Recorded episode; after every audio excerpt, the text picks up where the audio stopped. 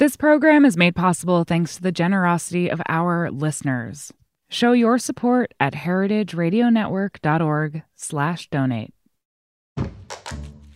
This week on Meat and Three, we bring you a sensational episode where each story hones in on one of the four senses that accompanies taste.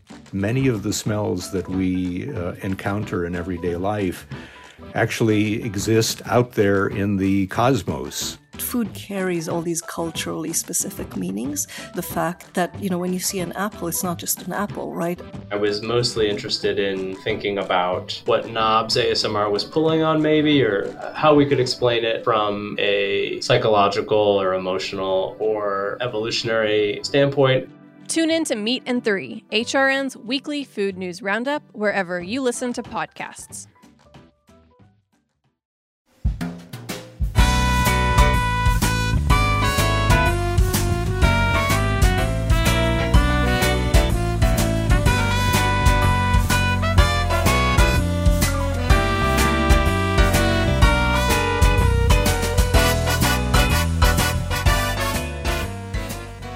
Welcome to Inside Julia's Kitchen, the podcast, the Julia Child Foundation for Gastronomy and the Culinary Arts. I'm your host, Todd Schulkin, the Foundation's Executive Director. Our show takes you inside the Foundation's world to meet the talented people we have the great fortune of learning from all the time. On today's show, we welcome TJ Douglas from the Ur- Urban Grape. In this episode, we'll talk to TJ about reinventing how wine is sold, making wine appreciation easier, and we'll hear TJ's Julia moment. Stay with us. We'll be right back.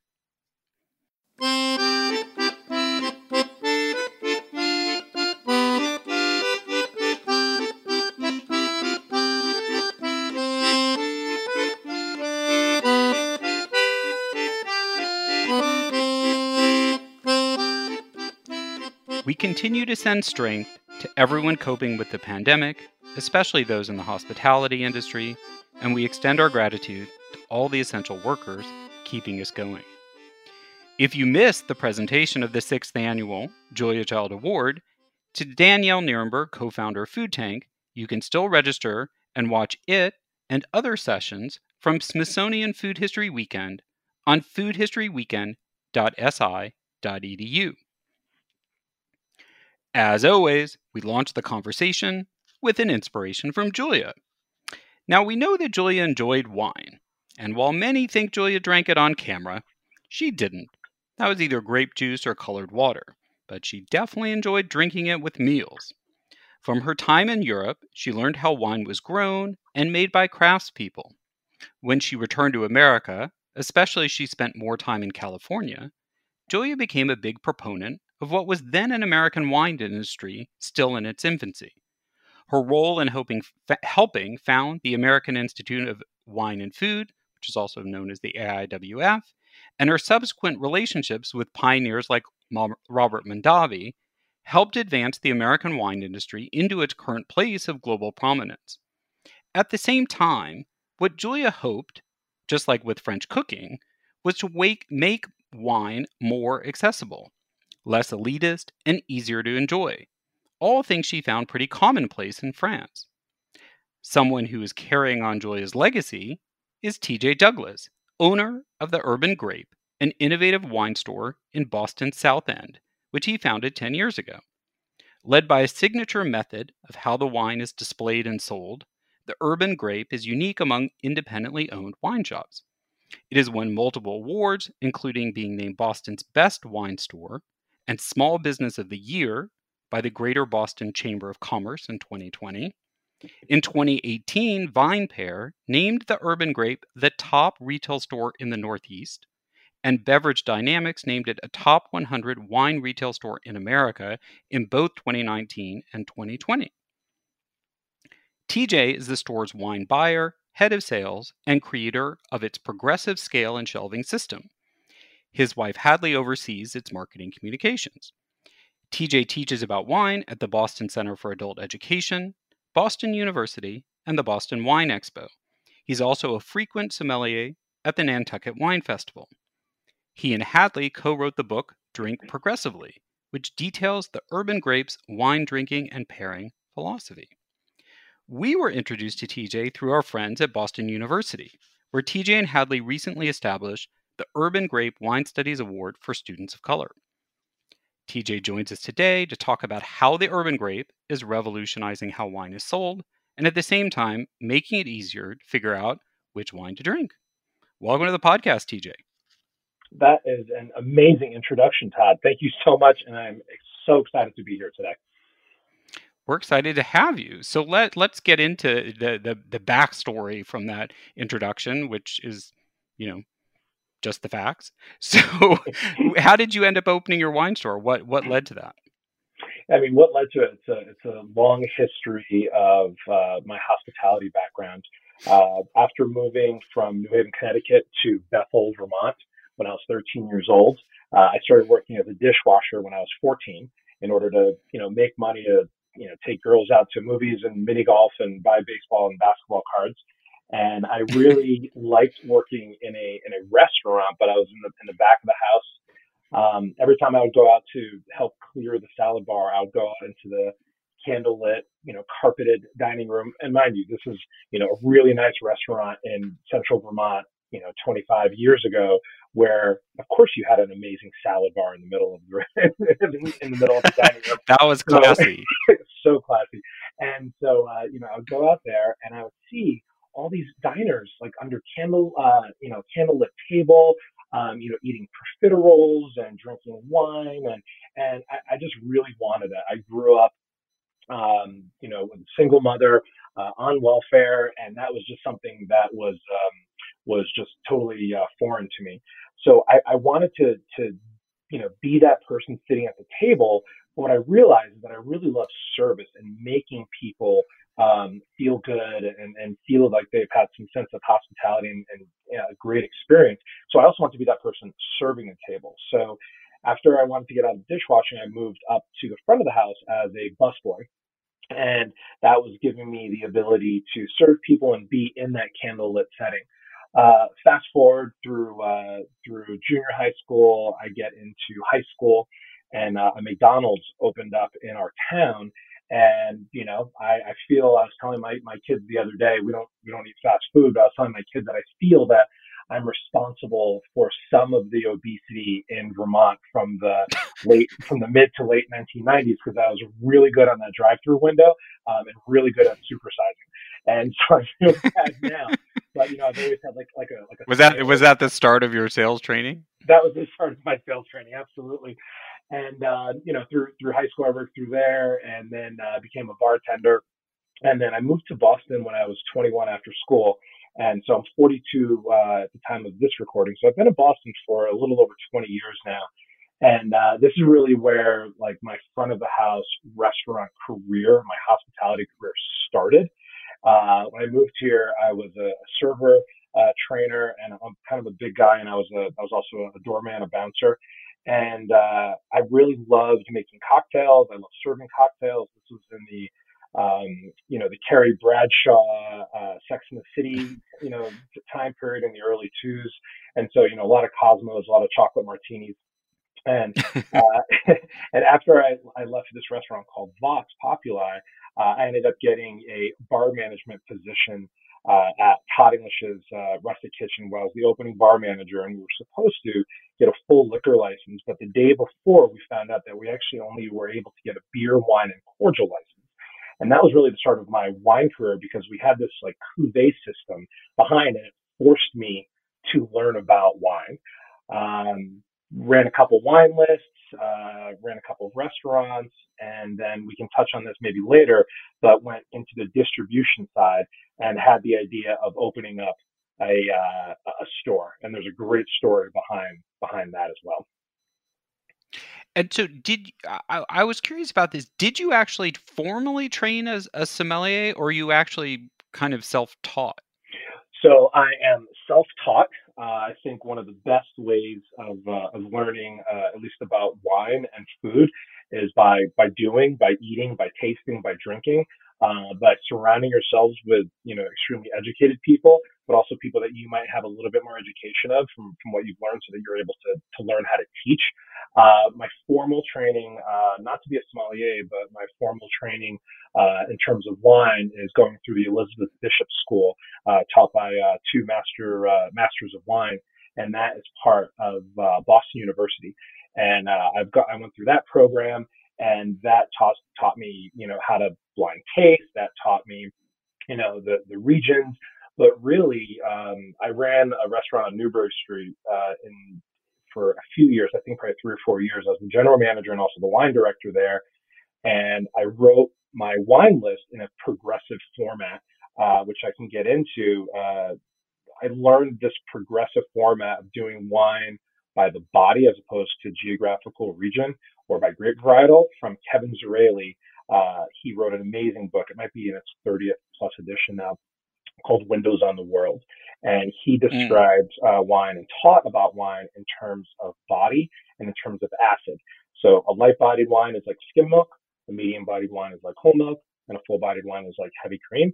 And then on the spectrum of, of acid, of, of mouthfeel of acid, you have lemonade on one side and hot chocolate in the middle or on, on the very end. And there's a great way to, to learn about wine on an even playing field. And so learning about that that way going through Boston University's Elizabeth Bishop School and also tasting a ton as a buyer and asking questions uh, from winemakers that I was able to meet and understanding farming practices. That was really all together all of my education, and it's just really continued on since then. But you know, do I have a pin that says you know I'm a certified sommelier that I know how to you know serve you uh, this way at the table? no, I used to, I used to make a joke. I, I think I'll still make a joke that I'm not a sommelier, but all my friends are, and all the people that have worked for me are. yeah, you could play one on TV. Well, no, I think that that's a, a great explanation, and and and I think it's great for people to learn that learn that there are many ways to sort of arrive at what you're doing, and that that, that you don't have to be a sommelier to be an expert on wine. So let's talk about what you were just talking about with the Windows on the World model and how you've mm-hmm. applied that. So you know, my understanding is that Urban Grape has a mission to take the intimidation out of beverages. And so you've developed this progressive scale and shelving system. So can you tell us more about that and how you developed it, how it led, you know, sort of you how the Urban Grape was founded and then how that philosophy kind of serves your mission? Yeah, I'd love to. Um, so when I was in the, in, in the restaurant side and I was uh, buying and I ended up writing my my food my my wine list in a progressive format from light bodied to full bodied for whites and for red wines because my staff was extremely seasonal. We had like a hundred person patio and, you know, coming from hospitality, I felt it was a really unfair way to, to, to answer a guest at your table. Uh, if they asked a question about the wine or the food, frankly, uh, and your answer was, "Oh, it's really good," right? There's there's there's no depth, there's no substance behind that answer whatsoever. And so I needed to think about a way to train my staff so that they were able to give a good, solid, honest answer to, to, to their guests to have a better dining experience. So most food menus, at least American, uh, you know, uh, inspired food menus, are actually written in a progressive format. So if you look at a, a, a American uh, food list, at the top you'll have really high acid lemonade style foods, um, sometimes chilled, uh, typically a little bit lighter bodied, right? So you'll have, you know, we're here in uh, in Boston, right up right near the water, so we have a lot of seafood. We have a lot of oysters, right? Oysters are super high acid. Um, they're very light bodied, but then you're sprinkling some kind of citric uh, citrus acid, citric acid on top of it, uh, or you're putting um, you know balsamic on it, which is also very acidic. And you know, you start with your acid, your high acid, cooler style foods, maybe even salads um, with olives in it, which which have acid and maybe a little bit more vinegar or citrus on there. And then you go down to like you know your grains and your proteins and your desserts. And so from light bodied to full bodied on your food menu, the opposite side of the of the menu was the light bodied white wines at the top and the full bodied white wines at the bottom, and then light bodied red wines, and then full bodied all the way to the bottom. So when a guest said, you know what, I'm having this this salad niçoise, how how does this wine go with it? And the, and the server could honestly say, well, the way that our wine program is designed is that the foods up here go with these based on similarities in terms of acid and body style. And not joking aside, that within a couple of weeks of training my staff to be able to do this, um, we started tripling. We're on the road to tripling the restaurant's wine sales. Um, servers' tips went up because they were providing better service and a better experience and selling better wine. And the comment cards, I don't know if people do comment cards anymore, but the comment cards really got, um, you know, they started overflowing like, this is amazing. This is great. You know, I'm trying all these new wines. Service was exceptional. And so that really, you know, proved that this progressive style worked. Hadley and I were uh, about to have our first child as a general manager. I was working, you know, probably close to 90 hours a week, and that needed to end. So I ended up going to work for a uh, wholesaler distributor where I was on the street selling to stores, and mostly restaurants, and I would provide my my my uh, wine proposals for new placement in this progressive format, and it made sense to the wine buyer, it made sense to the bartender. The retailer really didn't understand it because most retailers are set up by geographical region or by grape varietal. Um, but I did this for about four years, and I had a great route, some of the best restaurants in the city. I, I did like Ken Oringer's restaurant group. I did uh, Chef uh, um, uh, Daniel Bruce down at the Boston Harbor Hotel, who does a wine festival every year. I, you know, I, I, did his menus, and it just showed that this was was a proven uh, concept. Uh, Hadley and I were in Italy um, sometime during that period, and you know we were many bottles of wine deep. And she's like, you know, hey T, you know, what, what, what is your five year plan? And I just like, you know, slam my hand down. I'm like, this is what it is. I want to open up a wine store. We're going to set the store up in a progressive format from light body to full body. We're going to use a, a scale of one to 10 to make it very, very simple. Um, and I want to do this now. And I've been thinking about it forever. And she was like, okay, well, wow. Well, why? And I said, you know what? and this answers your question of, you know, kind of like, why did you open up the store? Um, being on the restaurant side and the sales side and, and selling to retail, I feel that, and being, frankly, being a consumer, that there is a lot of times zero hospitality in retail, right? Whether you're buying a, a shirt, a belt, tires, wine, uh, whatever you're buying, there's a there's um, not great hospitality, and that's the background that I came from. So I wanted to open up a store, run it like a restaurant in terms of when a customer comes in, they're greeted by some type of, of host with a smile and kind of you know understand what they're doing uh, with with wines that they want. And we ended up doing it in a progressive format. and in Massachusetts, uh, as a as a liquor license holder, I have 60 days to pay my invoices. Right, so uh, you know if I buy a, a case of wine, I have 60 days to pay it. And with our opening order at our first store in Chestnut Hill, which is a suburb right outside of Boston, in Chestnut Hill, we opened up in uh, June of 2010. And so fast forward 60 days after I bought all of this wine from all of my distributors, you know, hundreds of thousands of dollars of wine. And after all of my checks cleared, uh, because we, we did very well since, since day one, uh, all of our, most of my distributors said, you know what? We didn't think this concept was going to work. We thought you were going to fail. I'm like, okay, well, first, you still took all my money. you know, you didn't tell me that at first. But the reason why they thought I was going to fail is because no one's ever done this and they've never seen it before. And it was really great because setting it up in progressive format using progressive shelving, you, Todd, can come into this to the urban grape and let's say you're buying white wine tonight. You usually drink uh, Macon, you usually drink Gruner Veltliner, you usually drink, um, you know, lighter bo- or heavier bodied like Albarinos or, or uh, Sauvignon Blancs. You might be in like a three, four, or five section on the Urban Grapes progressive scale. So you'd see three or four wines that you know that you've had before, and then there's like 50 other wines around those that are going to be manipulated in that same style, no matter where it comes from or what grape it's made out of. And that's what drinking progressively is, is all about. And I taste on average about 6,000 wines a year. And um, when we taste, we think about does this feel like skim milk, whole milk, or heavy cream? And wherever that falls, skim milk is going to be one, 10 is going to be heavy cream. Wherever that falls, that's where it sits on the progressive scale. So from left to right, light bodied to full bodied. And then to make it easy, we do lower price point on the bottom shelf, higher price point on the on the top shelf. And it's been really great so far. And and so it seems to me that you're that really focuses on aiding discovery and mm-hmm. particularly mm-hmm. caters to people who may be less familiar with what to choose or what they like to drink. But how does it actually work with I don't know, once you get introduced to this concept with regulars, are they do using it a lot for discovery or what if like you know you like chardonnay and you know you like california chardonnays Does that how, how does that fit together? Yeah, that's that's that's a that's a great question. So you know, for people that have a lot of brand loyalty, right? I only drink Kendall Jackson Chardonnay, which we don't sell, uh, but I only drink that. You're not gonna. You can get you know, that at the grocery store. You can get that at the grocery store.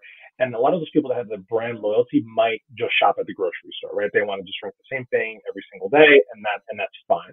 Um, but I feel that most people that, that come into the urban grape and most people that get excited about wine and get excited about food, they, you know, you're not going to eat the same food every single day. You're not going to, why drink the same wine every single day?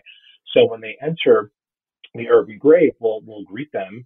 And, um, you know, instead of saying, uh, you know, someone's like, oh, I'm looking for a cheap bottle of wine. And most stores are like, they'll grab something off the shelf that they've been told to sell. Well, here you go. This is perfect without having the dialogue of what they're actually doing with it or what they usually drink. So when you come into the urban grape, it's like, oh, you know, like, well, you know, you're, you're looking for a great bottle of wine. Perfect. Well, what do you usually drink? Oh, you know, I kind of, I'm kind of all over. Okay. Well, what are you doing with it? Oh, you know, a bunch of us are going to be, um, you know, let's pretend this is pre-COVID. A lot of us are going to be, you know, sit, having up on, being up on the roof deck. There's going to be about 20 of us. Okay. Great. And um, are you going to be eating? No, we're just going to be drinking. So with our education uh, as as as uh, wine merchants, we say, okay, so you know it's warm out. There's a bunch of people, so there's probably not going to be super expensive. They're going to be spending, um, and they're not going to be eating. So you probably want something that's mouth watering and crisp, but probably a little bit lighter bodied with a higher acid. So we'll have that dialogue, and it doesn't need to take five minutes. It could take 30 seconds. Say, oh, you know, the way that we're set up is light body, you know, to full body, and you know, uh, I recommend maybe the Sauvignon Blanc. How do you feel about California Sauvignon Blanc? And nine times out of ten, even not even if it's not ten times out of ten, Todd, um, as you're reaching for that bottle of Sauvignon Blanc, the person might say, "Oh, you know what? I totally like this wine right here," and then, "Oh, wow, I like that wine too," and then they realize that at the Urban Grape there are three W, right? So three white wine, and we have uh, on our with these big picture windows overlooking the street, and it says, "Hey Boston." Um, what's your number? And then it says hint, we know the answer. So the, the person that's new to the urban grape, they can explore without any blinders on, get them in their, you know, find out where their comfort zone is and then take them anywhere, right? Um, and then for the person that is, is a loyal customer that maybe comes in a couple times a week, you know, they might say, you know what, I'm always going to stay in that four, five, six section because I hate that California Chardonnay style, but I might be drinking a California Chardonnay that's manipulated more like a Chassagne Montrachet, which is going to be lighter and more acid driven. Uh, and it's just a, a, great way to sell. And then we keep track of all of our customers' uh, profiles, so we remember the wines for them.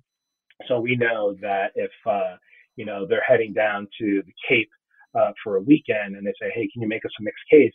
We know that for white wines they drink a lot of two, three W's because they love Chablis and Sancerre, but they drink a lot of eight R's because they love Napa Cabernet. And it's just a great way to to service them, to bring our sense of hospitality and be a true wine concierge for them in a very unintimidating way. And just like the byproduct of having these conversations, which happen every single time at the Urban Grape, which typically don't happen in other, you know, wine stores or liquor stores, is that the person does become educated, but without us shoving information down their throat, which is intimidating. I see. And I assume it also helps you to some degree as a retailer who tries to put more craft driven wines in front of people that are from smaller producers, which means as a retailer, you don't always have the same wines that the grocery store has. But this is a way. Does it is that right too? That it kind of helps balance out the the maybe variation that's inherent when you're selling smaller producer wine. Oh, a- absolutely. You know, I work with some of the, the largest um, distributors in Massachusetts, and I work with some of the smallest distributors in Massachusetts. And I like to give everyone a just kind of even chance of bringing in great wines that we can sell and, and tell the, the story of the wine and story of the producer. Um, staying away from the big brands means that I'm not going to compete with other stores in a, in a in a sense of you know a Whole Foods is always going to compete with a Trader Joe's and a Star Market, right? Um, a big box store is always going to compete with another box store. But if we're a little independent wine seller who has, you know, um, wines that fit every single budget, starting at twelve dollars up to five thousand dollars a bottle for, you know, Grand Cru, um, Domaine Romani Conti, we we have that. We can provide that to our customers. But since we taste every single wine, and you'd be surprised how many stores um, don't taste wine before they actually buy it. They just look at what they can buy it for, how cheap they can buy it for, and how much they can sell it for. Where we taste, like the wine has to A, have actual quality, and B, it has to have relevant quality, right? Like we have to like it. And most of the time we're selling wine by the story. Uh, if you went to our, our, our, um, our online store, the urbangrape.shop, you go to that, you'll see that we have collections on there, and collections might be uh, producers of color. It could be women in wine. It could be farm to table for a lot of like biodynamic or organic wines. And we, we have all that stuff set up because we want to have something for everyone where we have something for everyone because we know our clients and we know what we want to educate them and share the winemaker story or the producer story with them. Where competing with a larger store, there's no story, right? It's it's a shelf talker that said this got 89 points and it's on sale, right? But it doesn't mean that you're going to relate to that product. Well, we like stories. So we're going to take a break and we're going to be back to talk more with TJ about taking the guesswork out of buying wine, the stories it tells, and how the urban grape has weathered the pandemic. Stay with us.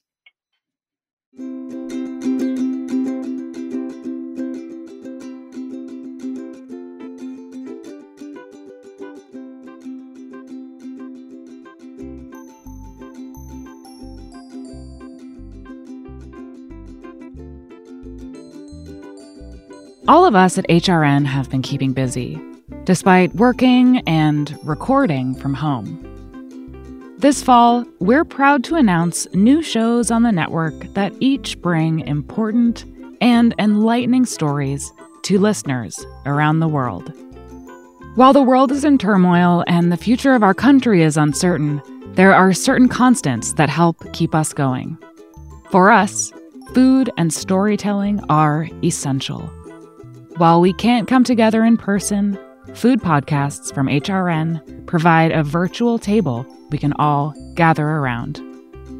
Bringing exceptional stories to your ears and keeping you informed on the ever changing political and environmental issues of our time is integral to our mission.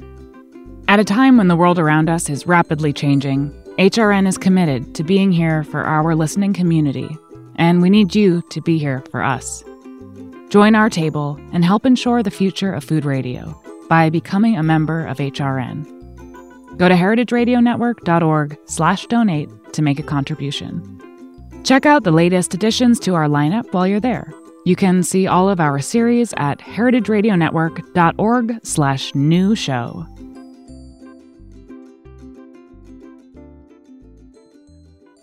Welcome back. We're talking to TJ Douglas, the founder of Boston's groundbreaking wine store, The Urban Grape, about breaking down barriers in the wine world. So, TJ, obviously, your business has been affected in some way by the pandemic and also, I know, by the Black Lives Matter protests, which you, as a person of color, I assume, identify quite strongly with. So, could you tell us a little bit about how both things have been affecting your business? Yeah, um, I mean, very, very, very strongly uh, in a positive way. Both both of these have affected uh, the urban grape. Um, starting in March, when uh, COVID hit, and uh, most businesses in Massachusetts and frankly around the country uh, were forced to close. We were very lucky uh, in terms of having a liquor license uh, for retail because we were deemed an essential uh, business, just as all other you know wine and spirits uh, retailers in Massachusetts were deemed essential. And uh, you know, unfortunately, I have so many friends uh, that are in the restaurant business, either in the back of the house or servers, or a lot of sommelier friends, a lot of owner friends, and you know their businesses have been affected where so many of them have have closed down or have gone down to like you know 15 25% capacity uh, for the consumer, uh, they, I think people are drinking more. Uh, I think that uh, people are cooking more at home because they're not going out, and because of that, they're they're drinking more, they're cooking more, and the, pretty much the only place that they can buy it is from a retailer like us. So our business since COVID uh, started has just absolutely gone through the roof, Todd. And um, it's interesting is though in Massachusetts, we might be the only liquor store or wine shop uh, that sells everything that has purposely kept our doors closed uh, to customers. So we tried it for about a week or so, but people were in March, but people were coming in with their with their masks on and then you know pulling them down and touching bottles and bringing their kids in. And we're like, come on, like this is this is not going to keep my staff safe. This is not going to keep me safe. This is not going to keep our community safe. So we've actually kept our, our doors closed since the end of March, and business has really never been been more booming than than it is now. Uh, fast forward to uh, the the night of um, uh, May 31st, where there were some peaceful protests, some great peaceful protests in Boston uh, for the Black Lives Matter movement, and hours hours after the protesters went home, um, there was some vandalism around the corner from us. And then uh, hours after that, there was a, a vandalism for the Urban Grape, but it was, you know, it was a broken window and it was kids with a sledgehammer. And they came in, they looked for money, but since we've been closed for a few months, we had no cash for credit card business. So they got no money. A uh, little bit of damage, but we, uh, we think we handled it very well um, on our on our social media and our newsletter, we've always been an extremely transparent company. And Hadley manages all of our communications. Hadley's my wife and business uh, partner, and she manages our, our, social media platform, all of our communications. And you know, we were discussing the night of the protest. Um, uh, you know, we were seeing some of the the damage that was happening in our city. Uh, you know, Sheila's she was freaking out. I was like, I was really nervous. Okay, well, like, what happens if this goes into our store? Like, this is our family business. If, you know, if, if this store goes down, how can we pay our mortgage? How can we get our kids to school? I said, you know what, babes? Like, we have insurance. If these people feel that they have to damage our store, we will be fine. That's why we have insurance. And, you know, the next morning I go in, our window's broken. There was some damage. Um, and it was pretty scary being a black man in a broken into wine shop. Uh, that I was afraid because my alarm went off, and that if I called the police when I was in the store, that they could think that I was the person who broke in, right? Not you know being a six mm. three black man, not being a mm. you know a, a, the wine shop owner, but being someone who actually vandalized. So mm. on our social media platform that day, um, you know, we wrote about what happened, and we, you know, people were like, "Oh, you know, I'm so sorry about your window." And I'm like, we were both like, this is not about our window. And so we ended up putting on that, you know, a window is, is not a life, referring to, to George Floyd and many, many, many, many others. Um, and that, you know, got us some national attention with the New York Times and some other, uh, some other platforms and people, uh, around the country really wanted to support uh, black and brown owned businesses uh, for the BLM movement. And that we got such an amazing, such an amazing Todd amount of community, um, both close community and you know community, you know far far far spanning from Boston um, support both in terms of their thoughts, both um, actually not only in their thoughts but also in their dollars spent. Um, that that June first, the day that our window was broken, and we went out uh, it was our busiest day as a company in 10 years. It beat out Christmas wow. Eve, it beat out Thanksgiving, and we had our best month because of that. Unfortunately, the supporting of black and brown businesses, what I've been reading around and what we've seen um, in, in, in Boston a little bit is that that has gone down a little bit, that people have kind of, you know, put the focus on it. Now they're backing up a little bit, but we're still mm-hmm. in a, a COVID pandemic. And so, you know, we're still, you know, selling a ton of wine, keeping the doors closed, keeping people safe. Um, and, you know, I brought in more black owned and brown owned, um, wineries and distilleries, uh, over the last couple of years. Uh, so we're still supporting in that way.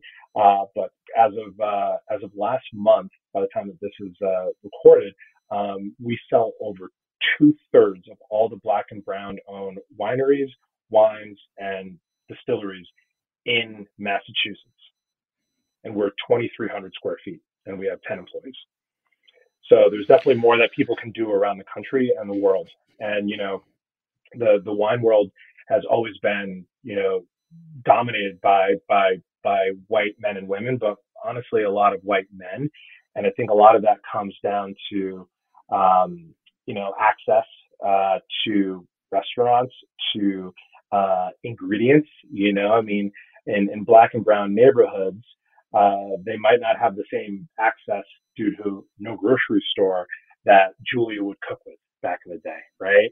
And mm. um, you know there might not be access uh, to uh, being able to travel uh, to all the great wine regions and food regions of the world like Julia has been to, right? And so, yeah. you know, we're seeing some change now, especially on the culinary side. There's a lot, lot of black and brown um, and Latinx um, uh, chefs out there, and you know, really want to try to support them as well as all of the uh, the uh, the wine and spirits people and sommeliers and just really everyone really trying to level the playing field. I'd love to talk about the uh, the award uh, later in this conversation, if possible. Yeah, no, definitely. We'll we'll get to that. I want to end on that. I, I wanted to stay on that though because I think that it. I mean, it's not fascinating or probably news to anyone that the wine industry has remained very elitist, very European driven, and as a result, sort of very white male driven. Um, but I was curious. I mean, I think you, I mean, it sort of is what it is. I think you've outlined well that a lot of it has to do with affluence and access and education and mm-hmm. ability mm-hmm. to, I mean, mostly money. Can you buy fancy ingredients? Can you afford to travel? Can you afford to do these things that lead, um, what has led white people to be more informed about wine? But I was curious, I'm fascinated by what you were saying about, you know, selling two thirds of the black and brown owned uh, wine and spirits products and stuff. So uh, maybe taking more of the positive side of it because I'm sure it's changing very slowly, but you outlined a little bit about how it's evolving. What's been your perception as a person of color coming into the wine business and then also working with more and more makers? Like, are you seeing that people of color also bring a new perspective and and a new vitality? Or is it more of a view of like oh we need to fit in to be accepted? What what are you kind of seeing as things are slowly evolving? I think it definitely brings um, a new energy and a new vitality uh, to uh, the wine industry uh, you know having black and brown people actually come in to my store you know i mean even even to this day most of my most of my customers are white um, and I say most of them because I live in an expensive city. Um, I live in Boston. Boston is a is a very you know we're a diverse city in you know in terms of education and stuff like that. But like you know like Boston itself, like the South End and and and, and Back Bay, they're very very white um, areas. And uh, you know years ago they were they were they were black areas, but you know people have been you know moved out and uh, and and pushed out of the city over over many many decades. Having um, black and brown people know that wine and great food can be for them uh, is really the thing that gives uh, me an energy to promote them and to get more black customers into the store and you know to promote you know to find you know producers of wine um, that that are that are uh, you know black and brown people, because if a consumer who is black doesn't see anyone like them uh, in a restaurant, um, uh, you know, either you know serving them or or uh, you know selling wine to them as a som, or even being a, a bartender or in a wine shop, uh, or better yet, if you're reading a publication and you only see you know, um, young white women drinking wine, but you're uh, young black women. Does that mean that that wine is not for you, right? Uh, do we see uh, wineries uh, on their websites when they do tastings or any kind of um, uh, events? Is it just a group of white people in there? Okay, so if I'm a if I'm a young black woman, why would I ever hop on a plane and go to Napa Valley and visit this winery if you know, I, you know, if I've spent so many years being the only one in a room, why put myself in that situation again? And so I think this vitality, it's, it's, it's, it's saying to black and brown people, like, go. I don't think have, it's not as strong as going to sit in. Uh, it's, it's going in and being like, look, you know what? You are welcome here, right? Like, if you don't feel welcome anywhere else, come to the Urban Grape, feel welcome. If you don't, you know, think that this wine is for you, try this wine this woman, uh, you know, is a is a black woman who comes from a uh, like a basically a shanty town in South Africa, and this is her Pinot Noir. Like it happens to be amazing, and it also happens to be made by a person of color, and you'll really enjoy this. And it, what it does to them in that in that moment, Todd, says, wait a second, I I didn't know that you know there was a black female winemaker, and I didn't know that there had any black women making wine in South Africa.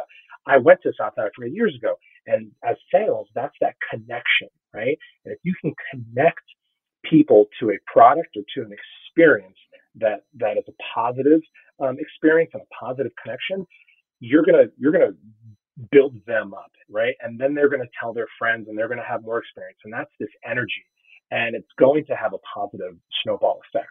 Um, but mentioning that you know, we sell two thirds of, of the of the black and brown uh, owned uh, wine and spirits products in Massachusetts. It's because I'm I am responsible for more than half of them bringing them in, working with distributors, saying, hey, you know please, I will bring this in. I want to promote them. They need access to our market, right? I mean, we are we're on the water. Boston is a great food and great hospitality town. Uh, their wines deserve to be paired with food here and deserve to be in the glasses of you know the the Boston uh, population. And so bringing these in have been kind of tough before June 1st, even though I've had some in stock. Before June 1st, I've worked with distributors saying, "Hey, can you come bring this in?" And they're like, "Well, you know, I'm really not sure it's going to work." So then I just kind of go down the line, and it was always the small guys that would help me bring bring producers in. Um, but after June 1st, Todd, um, you know, some of the big guys are like, "Hey, TJ, you know, we're bringing in this, you know, this this you know black-owned business from California." I'm like, "Oh, so you're hopping on the bandwagon?" Which I don't like why they're doing it, but what's positive is that they're doing it, which is providing access, and then I'm going to support them as long as the wine has actual quality to it, which they do. Well, right. It's the reversal of understanding of like, oh, you can sell this stuff. There is a market for this stuff. People do mm-hmm. care about it, and it's kind of that amazing, amazing thing. Is if you show the market and the money, suddenly people get and just change their viewpoint a little bit. Sometimes they right. realize the benefit.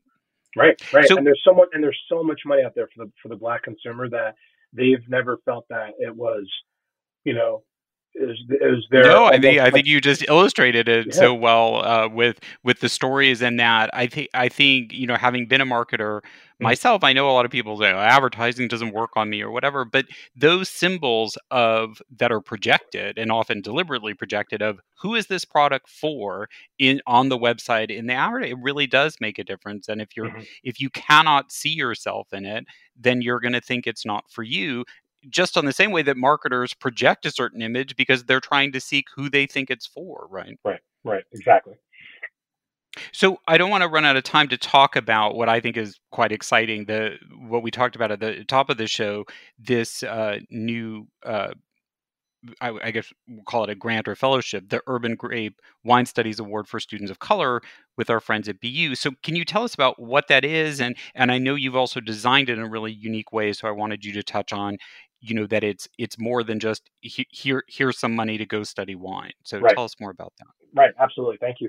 Um, so you know, I've now been in this in this wine and and hospitality business for, close to 25 years now, and you know, as since I've always, since not always, but the times that I've been a, a manager or a general manager or an owner as a wine shop, you know, it's been, I've never been able to, to hire black and brown people because they never applied for the jobs other than back of the house, right? Dishwasher, delivery driver, stocking, busboy, right? And, and a couple of years ago, I'd say probably about five years ago, I was really frustrated because one I, I put a an ad out um, for we were just you know rehiring for the Urban Grape. We're we're, we're building up our, our our employees here, and we ended up getting a resume from someone, and it was like you know this person uh, you know all of their uh, resume was just filled with with like warehouse uh, worker, Uber driver, and like right those are all amazing uh, jobs to have if that's what you're able to do and that can provide for for your family. But what got me is that this person in their one sentence cover letter said, you know, I'm applying for anything, um, but I would like to be a stock boy. And I'm like, like that, that's not something that we actually advertise for. But the fact that that young man with a GED applied for a stock boy position it's because that's what he felt that he was only capable of doing. And you know, I'm like, this, this, this is horrible. This makes me feel so bad that I want to have a more diverse company, but there's no one's applying, right? I can't, I can't hire anyone if they're not applying, and they're not applying because they might not have any education. They don't have any education because they don't know that wine is for them, right? Because they might not yeah, have wine, yeah. wine on their table or where they live. So that was about five years ago. I said, you know, if we, if if this isn't gonna if the world's not going to change, we need to change it for our, for ourselves and for them. And so about two years ago, uh, we came up with the idea of doing uh, education and uh, a paid internship and mentorship program on the three sides of the business that I've worked in: retail, wholesale, and the restaurant side. And so two years ago, uh, Hadley and I reached out to Boston University because I've gone through the Urban Grapevine. I've gone through the um, uh, the Elizabeth Bishop uh, program there, said, hey, we're thinking about doing this. We want to educate some more black and brown people into wine, get them excited about wine. And is this something that you could be into? And they said, yes, this sounds great. You'd have to raise the money. And uh, that was one part of it. the other part of it was going up to uh, a wholesaler that we had a relationship with and a restaurant group that we had a relationship with and said, hey, we want to do this. We need to change the landscape in our industry in Boston and, and further. And both of them were saying, absolutely, we are absolutely on board. Uh, and so what this is, it's called the Urban Grape Wine Studies Award for Students of Color. And what this award is, it's a four level paid course. Um, so it's, it's, free, free, free for the student, the, the applicant. Uh, four levels, which takes about a year. And level one is, you know, this is wine, this is how wine is made. And level four is like, let's talk about the globalization of wine and marketing, right? It goes through that throughout the year. At the same time, uh, the student will go through three months each at, at the retail side at the Urban Grape, uh, MS Walker, which is the wholesaler, and then Tiffani Faison's uh, Big Heart Hospitality for three months. And so this paid internship, they're going to learn how to write, write a wine list, work in the front of the house, they're going to, you know, work for a wholesaler, but be on the street selling wine, uh, work in the accounting department to make sure, you know, that people like me pay them, uh, sit on muted phone calls on how to get, you know, wine from the winery to Massachusetts and how it's distributed, right? And then for the retail, they're going to learn front of the house. They're going to learn how to run a brick and mortar, everything from this is how you stock to this is how uh, a retailer runs QuickBooks. And so when this student comes out after the year, they're going to be the most, you know, desirable person in the hospitality and wine industry because they would have had education and they have um, the experience, the actual work experience, because you can't do one without the other, I think. And we were able to um, actually fund the award um, by ourselves initially with a $10,000 donation from myself and Hadley uh, and the Urban Grape uh, because of all the community support that we had from the Black Lives Matter movement. When everyone jumped in, our sales were so big, we took a chunk and we were able to start the award. Um, and then we had so much fundraising from people donating. This is amazing, Pat. We started this at the end of July. this is where the award started with the funding. July to last week, we've raised $160,000 of this. Oh, so wow. That's so great. We raised so much money. BU said, well, how about two students? And we said, yes, let's do it.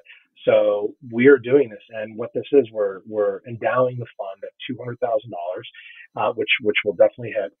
And what this does, it puts two students in perpetuity through not only the Elizabeth Bishop School at Wine Education, but it also puts us through a paid internships with our three companies in perpetuity.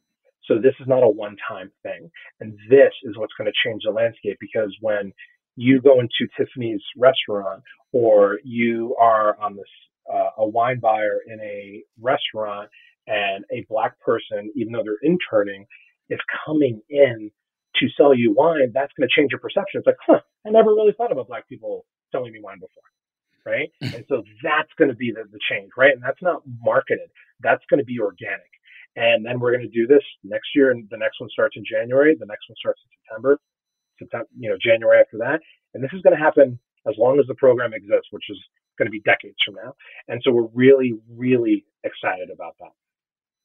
well, I am too. I, I love that, and I I love the design of it. Um, not only that it's specifically to you know kind of build more TJs in the wine business, but mm. also how well rounded it is that you thought about like how you came to it and how much I think you think it's given you an advantage to really know all sides of the business. Mm-hmm. So I just I love it. I think it's really admirable, and I'm very excited that you raised enough money to start off with uh, uh, two folks at the beginning. So we look forward to following up with you about how it's going.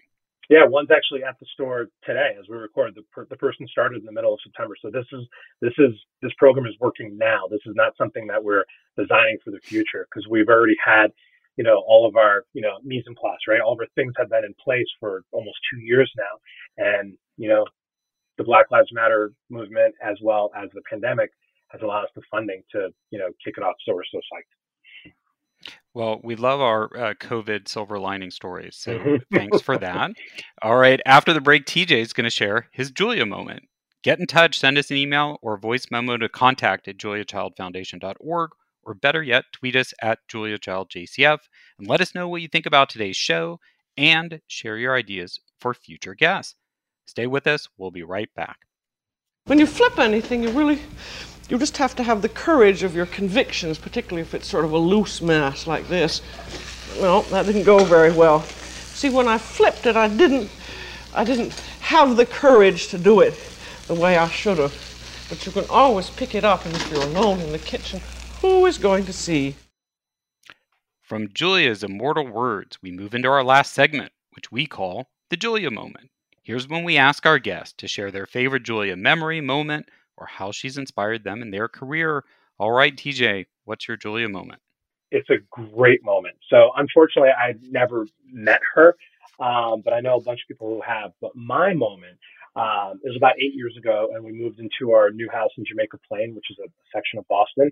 Uh, we did this seven days before Christmas. Uh, the day we moved was a record-setting blizzard. Uh, Hadley and I were in the middle of like just ridiculous, crazy retail season, but we we're determined to have a great Christmas for the kids. I'm I'm a huge Santa fan, and you know I wanted to make sure that this was great. Uh, the morning after we moved in, I went to Allendale Farm, which is this great farm around the corner from us, and I grabbed the basically the biggest tree that I could find, and uh, you know shook all the snow off of it and set it up in the living room. Uh, we didn't have any furniture, but we had a tree, and that was really exciting for me. Uh, Hadley pulled out the mastering art of French cooking and got all the ingredients for Julia's legendary Boeuf Bourguignon. Of course, she didn't really read through the instructions first and didn't realize how much more involved Julia's recipe is than a regular beef stew. yeah, it, it, takes some time to make. Yeah, a little bit more. So I'll never forget, you know, seeing her in the kitchen on Christmas Eve, just surrounded by a ton of moving boxes and like presents and wrapping paper, and you know, she was so close, Todd, to just losing it, right? Um, but also never forget how we all sat down for dinner on Christmas with the hot buttered noodles and Julia's Boeuf Bourguignon perfectly paired with a bottle of 2000 Giuseppe Quintarelli Valpolicella Classico that I was saving. And it was perfect. And it was a great way to start the next chapter in our life. Oh, that's lovely. I love it. And I'm glad you said what you drank with it. That that that that, that was really important. Mm. Oh, that's a great one. Thank you. Oh, absolutely. And thank pleasure. you. And I'm so glad we were able to do this. So uh, thank you for being on today. Absolutely my pleasure. Thanks so much, Todd. Our pleasure. To learn more about TJ's Wine Store and for information on the Wine Studies Award at Boston University, you can go to ur- theurbangrape.com and you can follow all the adventures and advice and new finds at Urban Grape on Twitter and Instagram. And TJ is at Urban TJ on Insta. Tell your friends about the foundation and this podcast. We're at Julia Child on Facebook and at Julia Child Foundation on Instagram. It's at Julia Child JCF, and I'm at T Schulkin on Twitter. The Julia Child audio clip from The French Chef is used with permission from our friends at WGBH. Thanks to my co producer of the foundation, Lauren Salkeld, and our sound engineer at Heritage Radio Network, Amanda Wang. Our theme song is New French Horn by Novi Valtorni. Please give us a review. Really helps new listeners discover the show. We're on the air on Heritage Radio Network on Thursdays at 4 p.m. Eastern, 1 p.m. Pacific, with downloads available soon after wherever you find your podcast. We look forward to bringing you back into the Foundation's world next time on Inside Julia's Kitchen.